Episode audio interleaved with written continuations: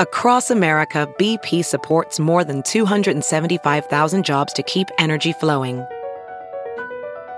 Jobs like updating turbines at one of our Indiana wind farms and producing more oil and gas with fewer operational emissions in the Gulf of Mexico. It's and, not or. See what doing both means for energy nationwide at bp.com slash investing in America.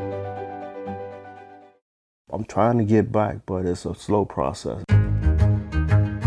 They survived COVID 19, but the road to recovery is long. You may have shortness of breath months, maybe years down the road. Then there's the hospital bills, some thought would be covered in full. Maybe I misunderstood, but I didn't think you could be billed for COVID.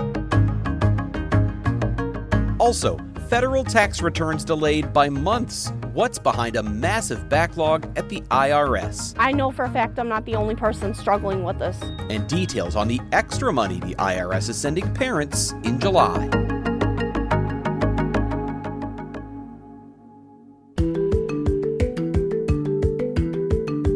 From the Fox 6 studios, this is Open Record. I'm Bryan Polcyn, and I'm joined again by our Contact 6 investigator, Jenna Sachs. Hi, Jenna. Hi, Brian. We are recording this episode on Wednesday, June 30th, for release on Thursday, July 1st. And Jenna, if you go back six months, we were talking about just how long it was going to take to get out of the pandemic. And here we are going to grocery stores without masks and sporting events with big crowds. We've made a lot of progress moving toward the end of the COVID 19 pandemic. But for one Milwaukee man you profiled and his family, the fallout from his COVID 19 hospital stay is having a lasting impact. It certainly is. For Ken Ross and Sharita Ross of Milwaukee, this really was the nightmare COVID 19 scenario. Ken got COVID 19 very early on in the pandemic in March of 2020. He wasn't feeling well at home. Eventually, he started to have trouble breathing. And so his wife took him to the hospital. She dropped him off at the doors of Columbia St. Mary's. She went to park the car and then found the hospital wouldn't let her inside. So from that moment on, all of their communication was over the phone. So the next day, Ken was moved to the ICU, which was very scary for them, and shortly after, he was placed under a medically induced coma and on a ventilator. And Ken would remain on that ventilator for four weeks. And we, we know from having followed this that when people were placed on ventilators and in comas, I mean, that for many was the sign that this is the road toward the end. Yes, his wife was told that she needed to prepare for the worst at a few points during this journey. Because while on that ventilator, Ken's heart stopped three times and doctors did CPR to bring him back and his oxygen got down to 20%, which is very horrific. So his wife had to call every day to get updates from the nurses, try to talk to the doctors. She was learning all sorts of medical terminology, um, learning so many things she never thought she would have to. And they talked about their marriage vows with me and how they promised for better or for worse. And this was their test. They had been married for 26 years, they'd never been apart. And it's interesting because Sharita remembers all of this very clearly, and Ken remembers little to nothing of it. So Sharita was making this really difficult decision of whether or not to allow doctors to actually put a trach in Ken's neck, something very invasive, when Ken fortunately woke up. And when he woke up, Sharita asked him, How long do you think you've been at the hospital? And he said, Well, I don't know, a day. And she said, No. And he said, Okay, two days. She said, No. He said, How about a week? And she said, No. And when she told him it had been a month, it was very overwhelming and he started to cry. And what convinced him was the fact that Ken is a clean shaven man and he had a full beard, unlike anything he'd ever had before. How I just think how crazy that would be to to lose consciousness clean shaven and to wake up with a full beard. Right. He mean not to mention the fact that he was very fatigued, he was having a lot of difficulty breathing, he was not in very good form. So he had to remain in the hospital for another month. He had to learn how to eat again, how to walk again. He said every time he tried to stand up, he would just fall down like a leaf. And he was in a lot of pain. He had to remain on oxygen for another eight months. And even today, he's incredibly grateful to be alive because he has family members and friends who have died from COVID 19. But he is in pain every day. And that is something that he's not sure is going to go away anytime soon. And for anyone who has been through something where you know they're just grateful to be alive, but it's been a long hospital stay or been a lot of doctors involved, there is a reality that sets in is you're still here, but now comes the time to pay for it. And and literally his family is having to deal with trying to pay for it. What struck me the most in your story, and I think it's easy to look at this aspect and go, well, gosh, they're lucky the total cost of his hospital stay you, you reported was more than a million dollars? Well, that's what his insurer was billed by the hospital. Right, he's not paying that, but just that uh, that figure. When you, I mean, it, it's one thing to say I'd pay a million dollars just to to still be here. Um, quite literally, that's what it cost. It did $1,071,000 approximately in one year, and the bulk of that was for the hospital stay. And his insurer, United Healthcare, was able to negotiate that down to about $346,000, and they did pay most of it. What Ken ended up owing was about $5,000 because he met his deductible. Now, you might think that sounds like a drop in the bucket, and the family acknowledges that, but they had read that insurers were temporarily waiving cost share for COVID 19 treatment. So they thought that their bills would be covered in full, and they were not. And we looked into what accounted for that misunderstanding in our report.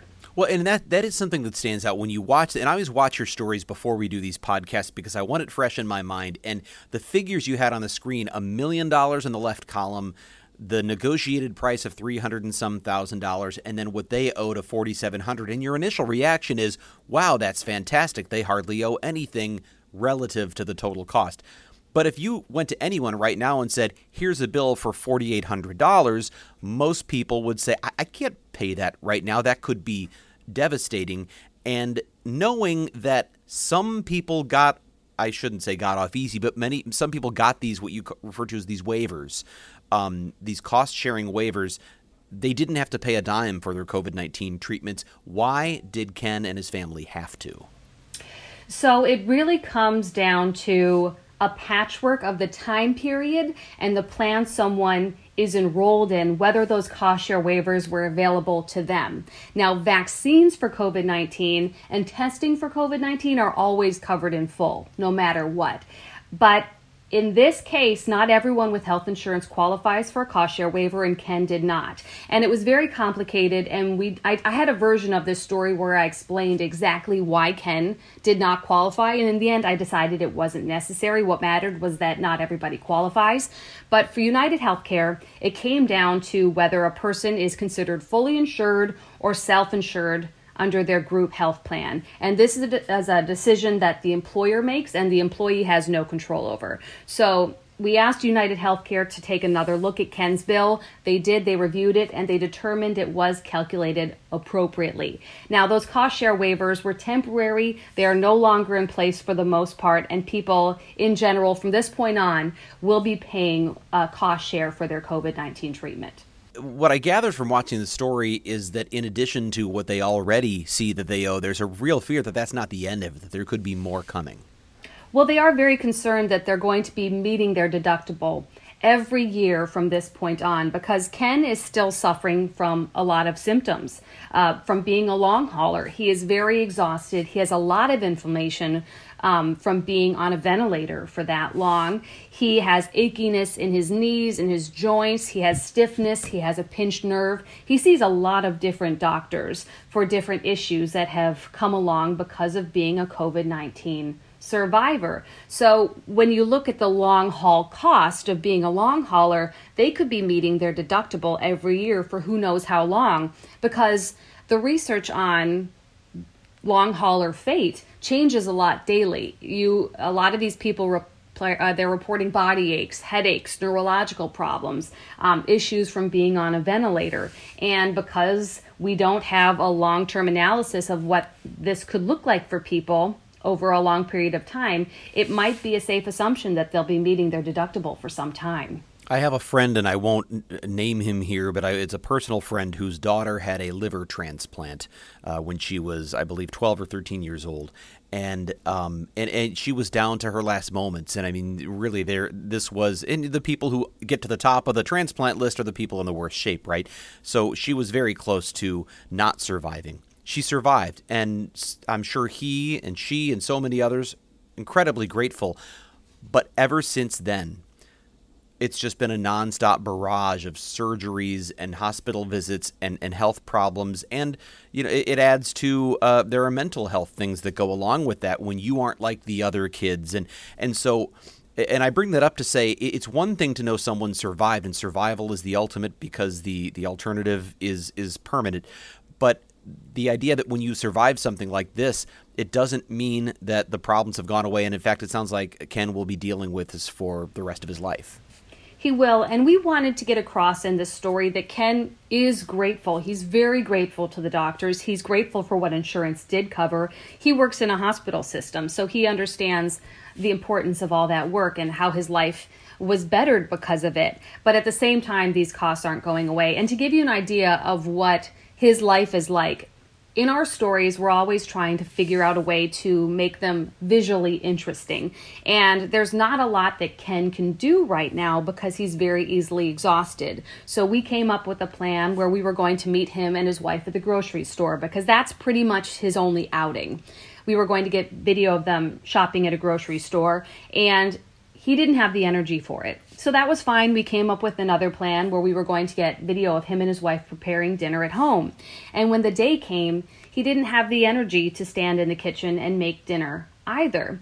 And this is just an example of what he's facing at the end of the workday because he is back at work. He he's really too tired to stand. So we ended up getting video of him and his wife looking through a notebook that his wife had kept detailing every step of his journey. And that was kind of our visual aid in the story that we relied on very heavily because Ken can't get out and do things that he used to. He says he used to live a very active life, and now his goal is to mow the lawn. You know, he can do the lawn, it takes him a lot of starting and stopping, but that's the reality of what his situation is. My kids and I talk about this often, but there's that. If you ever think I have to go mow the lawn today, my son is really good about reminding me, "No, Dad, you get to mow the lawn," and and that's a, a great great reminder. What a wise kid.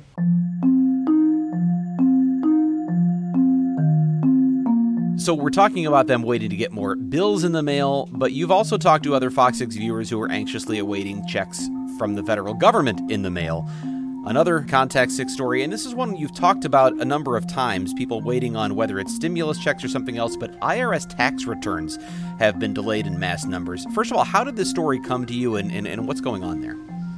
Well, since the beginning of the year, Contact 6 has gotten six complaints, and we've gotten more since this story aired, I should say, about late 2019 tax returns. And one of them came from a woman named Candace Ohm. She is a single mom who is relying very much on that money. And Candace told us she filed an amended tax return late in September 2020. She paid to send it overnight to the IRS and was later told in the winter that they never got it. So she filed again in January and was still waiting in June when we spoke with her. And she said, even if it's just $500, this family would benefit from the money. And she was calling the IRS often. She wasn't getting through. Sometimes, after waiting on the phone for an hour, she would be disconnected. And when she did talk to a person, she found she was getting a different answer than she got the last time she was able to reach a person. And in the meantime, she's checking the IRS's tool on their website, the Where's My Payment tool and she's not getting a lot of updates. So we looked into this and what I found that was really helpful was a US Treasury report.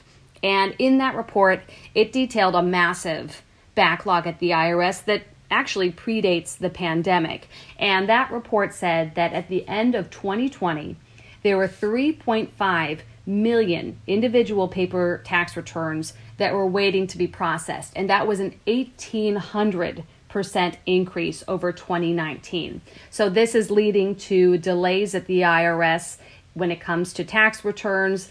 It might have taken one to two months in the past if you filed by paper.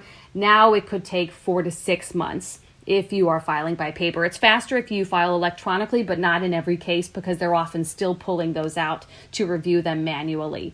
And there are several, several reasons for those delays.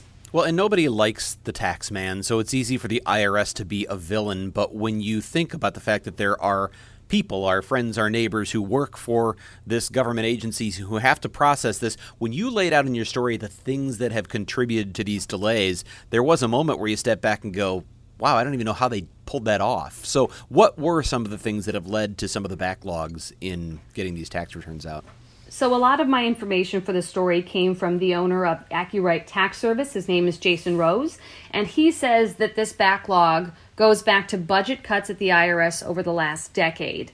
Um, before the pandemic, there were also various government shutdowns that led to some delays, and then the COVID 19 pandemic closed its processing center for some time. And when employees came back, they had this massive stack of mail waiting for them literally 20 million pieces of mail just sitting there.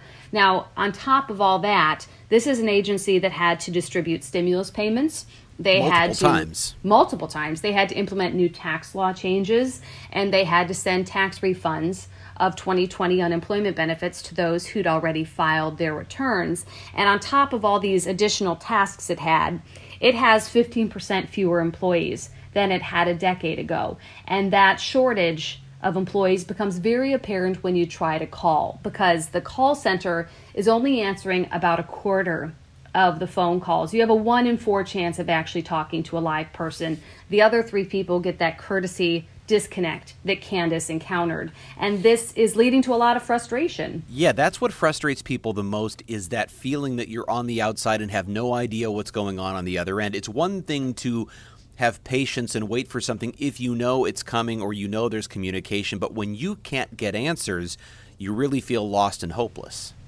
Exactly. And people are actually being told don't call the IRS. They're too overwhelmed. The people who answer the phones aren't going to be able to help you in the way you want. The best way to, to tackle this is to check the Where's My Payment tool. And that's it. You can read the frequently asked questions on their website. And I can also relate to people's frustration because as a reporter, um, I'm not getting much from the IRS either. I haven't had a lot of interview opportunities, um, and, and I've been referred to a lot of um, you know FAQs as well. And when people file complaints with Contact Six, we like to send them along to various businesses and agencies. And the IRS told us don't send us these. When we got complaints about the IRS, we're not going to respond to them. Um, so we didn't have anywhere to send complaints about the IRS, to send complaints about 2019 tax returns missing. And we had to respond to people say, you know, we're sorry, here are some resources, here's what the IRS says to do, but they're not taking our complaint forms or reviewing them when we send them. Now, the one thing that did stand out to me from your story is you you showed uh, some of the complaints you've received about these various uh, delays, and you, you mentioned there that each of those people has since received whatever it was they were waiting on. And in fact, the person you profiled for this story about a week later got the refund she was looking for, though it wasn't exactly the amount she was hoping for. No, it was smaller than the amount she expected. But yes, the vast majority of the people who have reached out to us have since gotten their tax refunds. It's just taking longer. And sometimes there are, are little hiccups that hold it up. If there are mistakes made, that can hold it up a long time. So uh, people have to be patient. I know it's hard. Uh, but if, if you got your economic impact payments eventually, if you've gotten tax returns in the past, the money should be coming eventually. Wanted to add one more thing that, that you uh, pointed out here when it comes to waiting for things from the IRS. Um, there is yet another round of money that parents should be looking forward to potentially uh, this summer. Can you tell us a little bit more about the child tax credit? Yes, so the coronavirus relief package that was passed in March includes a one year expansion of the child tax credit. So most American parents can expect to receive $3,000 a year for every child ages 6 to 17 and $3,600 a year for every child under age 6. And these amounts taper off once income hits $75,000 for individuals and $150,000 for married couples. Families are normally entitled to $2,000 annually in these refundable tax credits per child. So um, if you earn too much to qualify for the expanded credits, you may still receive the $2,000 credit if your income level is below $200,000 for individuals and $400,000 for married couples. Now, what's going to be confusing for people is that they're not getting this money in a lump sum. So half of that money is coming in monthly payments that start in July. So people might get $250 from the IRS, $300 instead of that 3,000 or, or $3,600. Is it going to come with any explanation, or will people just be suddenly surprised if they haven't been paying attention that I'm getting money from the IRS? Some people have told us they've gotten letters from the IRS explaining that this money is coming, but there is concern that people are going to see this money and think that it's a scam. Or they're going to get a check in the mail and they're going to be afraid to cash it. So I'm expecting those calls. Contact Six is going to get flooded with those, yeah. Yeah, I'm expecting it. And then you get half of the money up front, and then you get the other half when you file your 2021 tax return. Uh, so it's, it's just kind of more work for the IRS. You can opt out of the advance payments if you go to the IRS website if you'd rather take care of all of it when you file your tax returns. But in order to qualify for this money, you need to have filed a 2019 or 2020 tax form. So, again, on top of everything else the IRS has been working on, this is something else they're going to be doing as well. Well, that seems about uh, like it's as good a time as any for us to go off the record. This is the part of the podcast where we get a little more personal, have a little fun by answering a question we have not prepared for. And back this week to ask us that question, Sarah. Hey, Sarah, how are you? Hey, hey, hey. I'm back. Um, okay, so this week, um, I, I, seem to like to talk about food and drinks and stuff. Um, so that question, here we are again with some food talk. Um, what food do you hate that everyone seems to love? I'll give you a second to think about that because here is mine coconut. It is the grossest.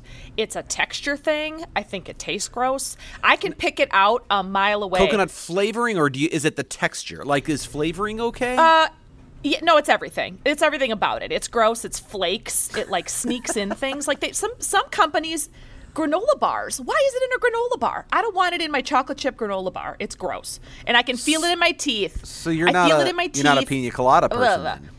Oh, gross. It like ugh, Malibu. Ugh. Um, yeah, but it's like my mother-in-law, bless her, made this peach cake and it looked delicious. It smelled delicious. So she cut me a piece and I looked at it and I was like, is there coconut in this? I could see one little flake. I could pick, it was like deep in the batter. She's like, oh, ah. She looked at me and she was about to lie. And, but then she goes, oh, there's like a maple coconut frosting. I was like, blah. You had you So had me at on the- peach. I was grossed out there. I, I'm not a peach fan. I've never really been a peach Yeah. fan. Um, my wife in particular, any of the passion fruits, not like you know what's really popular now is all of these seltzer drinks, right? But so many of them have peach or mango or whatever, and, and no, not not happening on this end. Um, so maybe I guess that Yeah. jumps right into mine. I think for me, it's, it's probably uh, peaches and mango, and and and the pa- to me they always have a little bit of that there's a little bit of sour to them that I like fruit should be sweet and delicious and then it's Yes. kind of just a little off and I've just never that to me has a flavor that ruins a lot of things that could otherwise be delicious. it already tastes like it turned, right? Like sometimes I'll taste those and I was like, has this fruit gone bad? And it's fresh. I just cut it. It, you know. And I think a lot of people like so maybe that quality because a lot of people do like mango and peach and other sorts of things, especially in, in you know in drinks. Um, I'm like if, if you had like cut up peaches, my kids used to eat them when they were younger. I mean those I guess those are okay, but it's not my it's not my favorite. I'd rather have pears. You know if you were going to eat like kids fruits. Um, so yeah, no, not not the passion fruits for me, but coconut. I just had, in fact, right here this morning, in my real Milwaukee mug, which I'm showing you. You can't see it on the podcast. Oh, hey. Um, but it, I I have a coconut and uh, mocha flavored coffee, and I think it's delicious.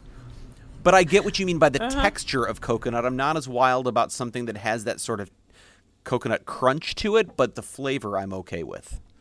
Jenna, what about you? So I agree with you, Sarah. I think coconut. The texture is gross. I could I could do the flavor, but the texture of it is is I I get that completely. Um, why is this escaping me? But what's the big state fair food that everybody loves?